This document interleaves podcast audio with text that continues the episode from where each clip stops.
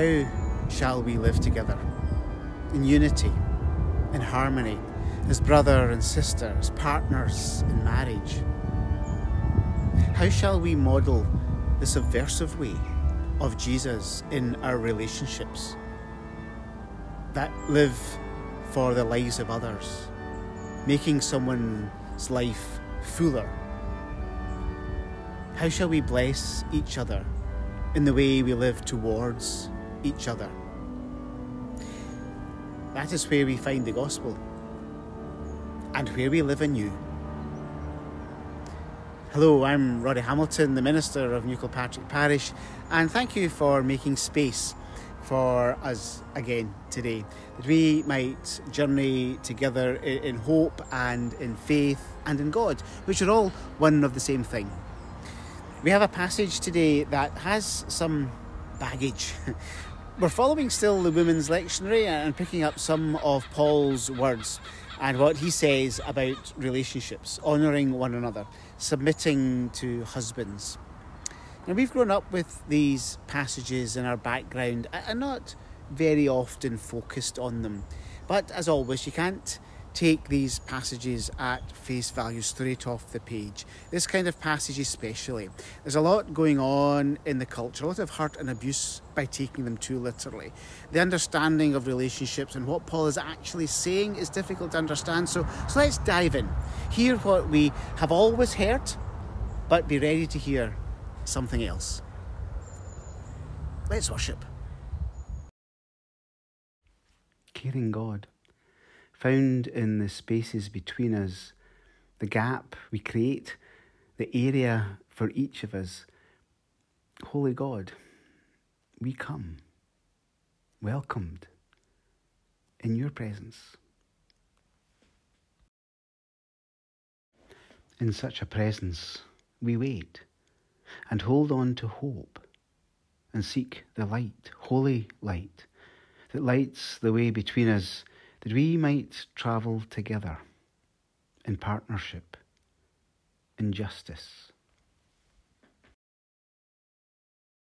Holy God, hear us, hold us, heal us with forgiveness and the promise of renewal in all our relationships with the world, with each other, with creation. That we might seek a new way to be together, transformative, calling each other into new life, giving of self, that another might live. Blessing our neighbour, the stranger, the companion on the way. loving Creator, gift of life, light in all shadows. May we follow you, know you, trust you again, that we might change how we are towards each other and towards ourselves. Our Father, who art in heaven, hallowed be your name. Thy kingdom come Thy will be done on earth as it is in heaven. Give us this day our daily bread, and forgive us our debts as we forgive our debtors. And lead us not into temptation, but deliver us from evil. For thine is the kingdom, the power, and the glory forever. Amen. When you hear this passage, a well known one from Paul about living as husband and wife, what questions might we want to ask? What, what positive or, or negative feelings does it provoke? What do we want to lay down and what do we want to pick up and honour? There is always a cultural question about such passages. The, the context in which it is being read, uh, we know so little about because we don't know about the situation that Paul is writing into, given we only have his letters and not the original letter that provoked Paul's reply. We don't know the context, we don't know the people, we don't know the situations very well. So, listen with more open ears perhaps, and with questions to ask. rather than presume everything is a defined and forever principle.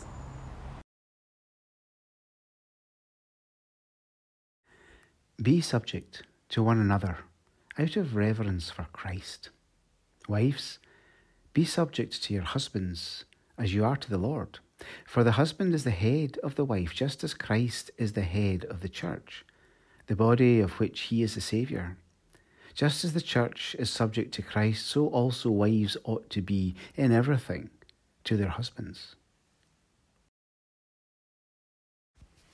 Husbands, love your wives, just as Christ loved the church and gave himself up for her, in order to make her holy by cleansing her with the washing of water by the word, so as to present the church to himself in splendour, without a spot or wrinkle or anything of the kind.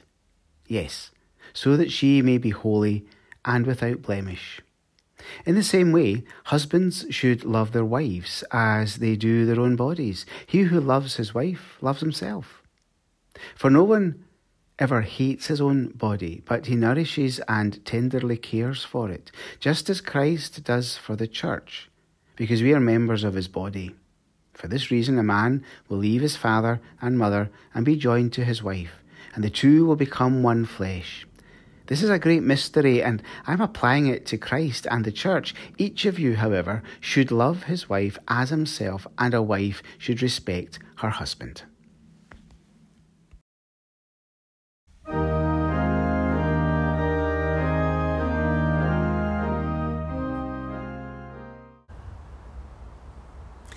I like the Gospels. I'm not so keen on Paul's letters. There, I've said it, I've admitted it. I think I like the Gospels more because they are open ended stories. There's situations and there's teaching that's broad and generous towards us. You can, you can dive in to all that stuff and see them from different angles and different points of view and stand in different people's shoes. The epistles feel more constrained, they feel different, they're written for specific situations and responding to events or questions about which we know little. These are all one sided discussions. Paul is, is replying to what is happening in Corinth or Ephesus or Rome without us having any clear idea what it is he's replying to because we don't have the original letters from the church. We only have Paul's reply. So, in some sense, everything is out of context and, and we're trying to extract general principles from some event that is quite specific and really rather unknown to us. And it feels the whole thing feels heavy on explanation. While the gospel on the other hand is heavy on the imagination and i have to say i prefer that. That's my excuse anyway. And, perhaps the clearest example is paul's words about marriage and wives submitting to their husbands. Some, well, nay, too many, have used this as a general principle that has reduced women, given the power to men, and created a culture of very unequal relationships that is not how we imagine God wanted it to be. I mean, even if you've been following the Archers on Radio 4, even that has a, a live storyline now of George being over influenced by some misogynistic influence that are in the headlines again this week if you've been reading about Andrew Tate, etc. It began a way back in Genesis where we've read that story of Adam and Eve as God creating man first, and then when man wasn't satisfied with everything else, God created woman from a rib of the man. The other way of hearing that story is that God created a human took a side of that human, a personality or a, or a, set of emotions or an aspect, a side of our humanity, which is what the, the Hebrew suggests rather than a physical rib, which is just classic King James misinterpretation, and created female from that side, that aspect, and what was left was male. However, I, just, I digress. The history of male dominance is everywhere across the ancient and Western world. It's woven through the Bible, and it is our cultural norm, even still, in so many ways. What the Bible says seems to give credence to the cultural framework that has grown and it doesn't feel subversive, where most of the things the Bible says and Jesus says ought to be subversive about how we live in relationship with each other. Because that's all across the Bible, generally, not in this part. So, the subversive kind of relationship we ought to have is not just with husband and wife, but with planets and with creation. And that subversion seems to be more difficult in Paul to find. But, but, but, it is there. And it's there in Ephesians' words about husbands and wives. The Bible, the, the passage we read today says, be subject to one another. So there's the general principle. And then Paul goes into the specifics, and that's where the problem begins. According to the broader context of the letter Paul is writing, there was something going on with the men in Ephesus. They had to be told to love their wives, disciplining children with gentleness, treat slaves with dignity, all of which is in the letter. And you do that, says Paul, by following the model Jesus gave us. In other words, loving each other. That's how you serve wives, how you look after children, how you treat your slaves. So, let's pause a moment and hear these words in the ears of the people of that age. Then, as even now in some places, and up to the last hundred years in our culture, wives generally were regarded as inferior, took their husband's religion and politics, were less intelligent, less moral, and a continual temptation for men. Paul's words are actually, therefore, quite subversive because instead of that way of seeing women, Paul says, Love them as Jesus loves everyone. Okay, Paul does say men are head of the household, but then he says, and this is what it looks like to be, he says, this is what it looks like to be the head. As Christ is head of the church. As Christ is head of the church, that's how you have to be head of your family, of the people you have a relationship with. Serve others, wash feet, See how, subversive this is beginning to be? There's a mix of culture and theology here, but the, the, the general line is taking the culture as it is and reinterpreting the lines of power. And what these terms mean being the head of a household. Everything is redefined in terms of Jesus. Headship, yes, but in the same way, Christ is head. Servant, the one who gave of himself completely, unconditionally, generously. That's how you are ahead. So it really is quite a subversive passage after all. Don't take it straight off the page. Understand what it means to be head of anything. And your model for that is Jesus. How is Jesus? What does it look like to be the head of anything? Jesus was a servant he was generous. He gave of himself.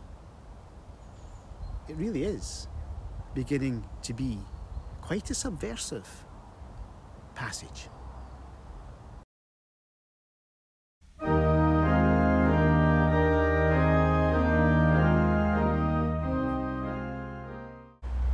Thank you for the invitation to join you again online. Um, we have a number of things happening in the church now. The things are coming back after the holidays. Sunday school is back, um, and all the usual things are happening with the Monday Club and Sing Song on a Tuesday, and the Guild are starting in October, um, and Wednesday with the midweek service. An easy way to come back to church, just for 20 minutes, relaxed kind of service. There's quite a number of people um, enjoy that service, and there's tea and cake always in a good blether. After that, that's Wednesday. Thursday there is daybreak. Friday there's coffee pot, and uh, lots of other things in between as well. So please do come and join us if you can uh, in this new season. Other bigger things happening. We've got kind of um, discussions about intergenerational worship. We've got discussions about clothing. We've got a kind of a mini conference on that. We've got a conference on eldership. All these things are happening as well. So watch the, the website um, or the bulletin um, or the email and you'll get information about that. Everything is on the website at nkchurch.org.uk. So please do tune in there if you feel able to do so and keep up to date with everything. So let's draw together all our thoughts, our anxieties, our, our worries, our concerns for the world in our prayers for others. Let us pray.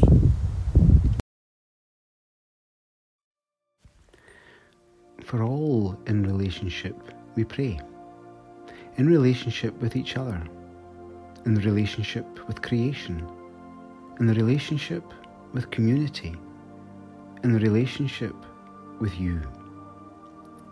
None of us are islands. And so we pray for those connections, networks, support we all seek and need through each other, for families and friends, for church and community, for environment and creation,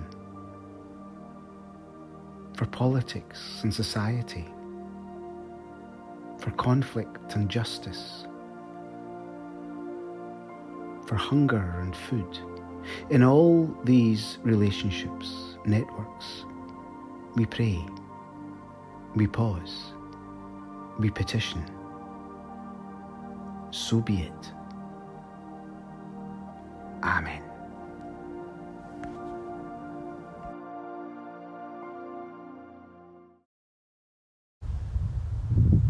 Go in peace.